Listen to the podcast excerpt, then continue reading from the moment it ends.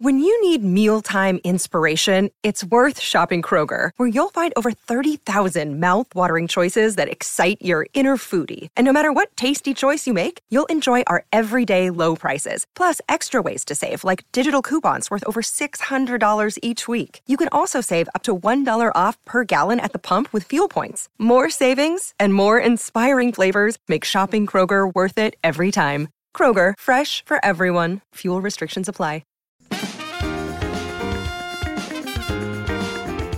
Hey, happy Tuesday. Is this Tuesday? I don't know when you're listening to it, but we're recording this on a Tuesday. We're off this week at The Late Show, but The Late Show Pod Show is never off. And I'm here with my producer, Becca. Becca, um, let's, let's see if I can figure out who the guest is tonight. Um, give me the date. This was recorded and Of this rerun, I should say. This is for the rerun that we're running tonight. What when was this recorded? this aired November 1st, 2019. So, ooh, this is before COVID. This was the before times. My goodness, I was so thin.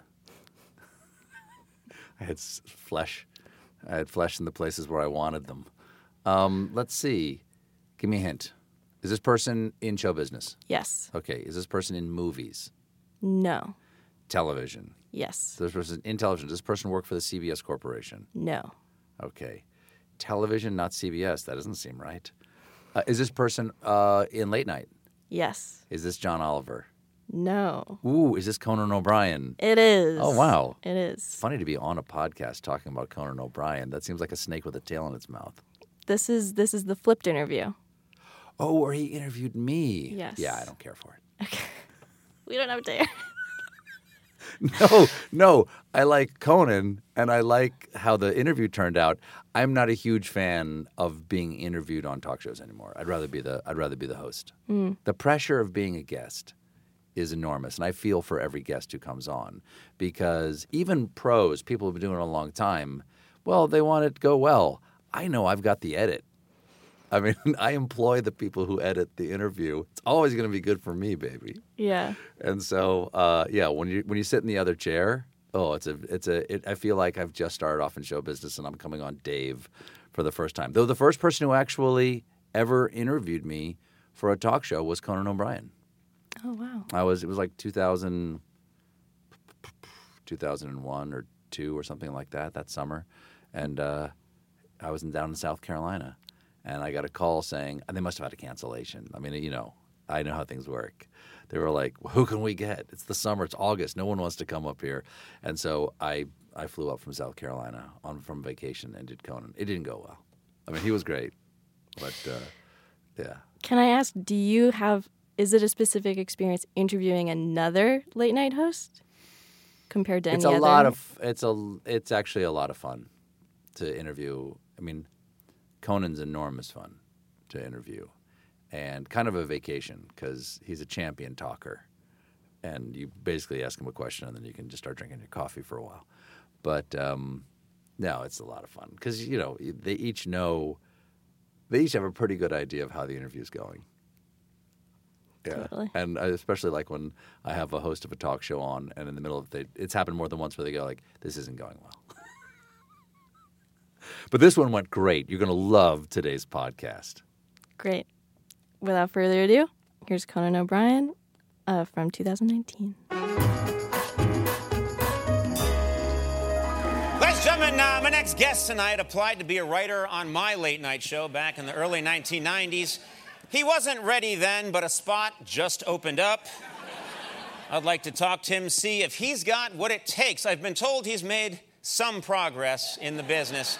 Please welcome a Stephen Colbert.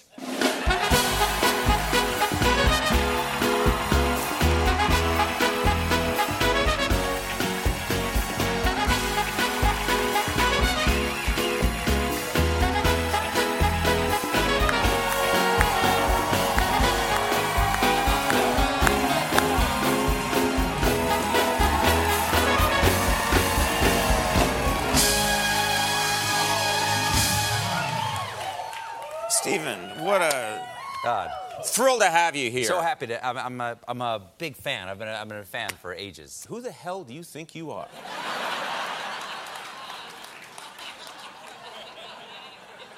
I'm Stephen Colbert. Look at me. You know, I, I really, I really, uh, I think you have a lot of explaining to do. Um, I am needy, you're needy. and when I'm not with the audience, I get panicky. You get panicky I without get the dep- I get dep- I get a little depressed when I can't stand in front of an audience and, and, and tell them jokes and get laughs. I get I get I get a little I get a little um uh I get depressed. Yeah. I get depressed. Yeah. I get lonely. What's that like? To They're be my only friends, Conan. Okay. Okay. What? Curious. What's that like to be a needy performer? Uh, who's only happy if they're getting laughs, and without it, they feel shallow and empty. I want to explore that world because it's a mystery to me. It's profitable. Yeah. I've turned Nah. I've turned my mental illness into a business model. You know that that's exactly what my father said to me about 15 years ago. He was watching me perform and he said, Oh, I understand now. You've taken something that should be treated and turned it into an occupation. Did you really say that? Yes, he did. I want to ask you uh, about what's going on back here. You're not a people person because you douse yourself with Purell after Well, each. Is this what you do? Because I No, want to ask you. before. This is real. I do. You don't have this behind your desk. I have a hazmat chamber I go into.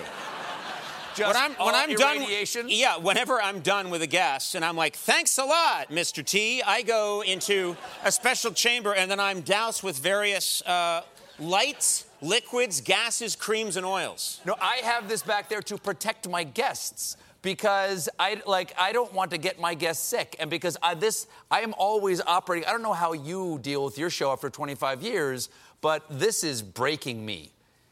This, breaking It's breaking my endocrine system, and I'm sick Why all the you? time. You didn't have to say that. You don't have to say it's breaking my endocrine system. That made some of us feel not so smart. really, Yeah. really, Conan O'Brien. That's right. Really, Mr. Harvard. I knew You you'd pull that. what An endocrine. Here's the thing. It's a different Harvard. It was the Harvard Driving School.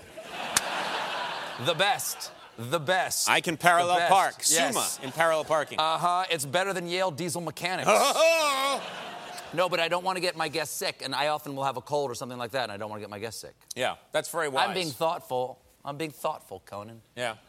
You're Typhoid Mary over there on your show. You're like, come here. I like Come to- here, oldest man in the world. Hello, Dame Judi Dench.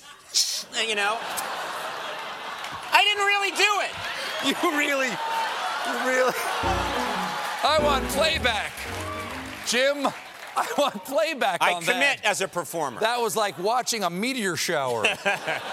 Is this mine? it was yours. Now it's got my snot in it. But go ahead. I'm good. Uh, how do you come down from a show? When I do a show, I, I get a lot of energy from it, and then I come home, and my family isn't interested in. Hy- They're not. They don't want hyperactive Conan at Mm-hmm. home. They don't. What do you do? How do you? You have a lovely family. How do you make that? This is how I do it. I live in Philly. takes me three hours to get there. Right. That's- yeah. that By the time I get there, I just go straight to bed. My children haven't seen me since 2005. I know. I uh, what do I do? I I don't know. I'm, I guess I'm unpleasant when I first get home. Me too. I'm, unpleasant. That's the secret. Find somebody who will stay with you regardless of the fact that you're really hard to be with. Can I tell you a story about you? Yeah. And that is this fall, um, I celebrated 25 years uh, with my wife. Our 25th wedding anniversary was coming up. And when we first started, thank you. She puts up with me. Yeah. So I wanted to do something special. And when we first started dating, uh, she lived in New York and I lived in Chicago. And uh, there was no internet. We couldn't afford telephone calls. So we wrote each other letters almost every day. We have hundreds of letters to each other. That's so cool. It's, you're like a Civil War veteran. Very much so. Sad violins play whenever I think about it. My dearest Lorraine. and so for, uh, but they've been packed away in this this box. She actually had a little, a very, very pretty little box that she put them all in, and she put them somewhere back in the attic. I don't know where they were, and I wanted to get them to get a few out to read to each other on our anniversary. And I didn't know where they were, and she knows where everything is. But I can't ask her because it's got to be a surprise. Right. So I thought, I'm walking up the steps and going, where, how can I ask her where they are? And when, when we first started dating is when I applied to be a writer on your first show. 1993. Yeah. Yeah. And we were, we were married the, the month you came on the air in October of 1993. And I thought, oh, I know. Hey, hun, I got a call from Conan uh, last night. And, and she goes, oh, what did he want? I said, you remember how I applied to be a writer on Conan's show? And, um, and he didn't hire me, and I don't resent him at all. And, and, and she goes, yeah, yeah, I remember that. You talk about it a lot. And and uh, and I said he called me because he is ending his present show and he's going to change up the show. Right. And uh, and for the end of his show, he's going to actually he's having people who submitted to his original show. He's looking back 25 years. Come on and read some of the original pitches to the original show, and he wants me to just read it at my desk. I don't have to go to L.A. I can't find those original pitches. She goes, Well, where would they be? I said, The last time I saw them, they were in the same box as those Oh. letters that we wrote to each other. And she goes, Oh my God, you're going to have to put on a headlamp and crawl into the eaves because it's in the back and the thing and behind that, and you see the kids, and you'll see the kids, the original bassinet, it's behind there. It's in the box, it's labeled something else, but go in, and it's in the bottom. And I go, Great. So I go get them. I come out and I hide the things from her, and I, and I said, uh, I couldn't find it. I couldn't find the Conan stuff. I'll have to look someplace else. And the next day, you announced that you're changing your show. Right. I didn't know. Right.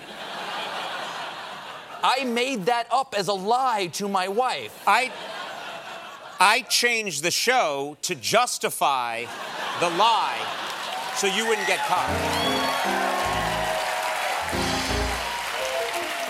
You're a good man. I'm a very good man. You're a good man. Maybe the best man ever. Yeah. Uh, that's all the time we have. This really didn't go anywhere. Uh, hey, Hey. good luck.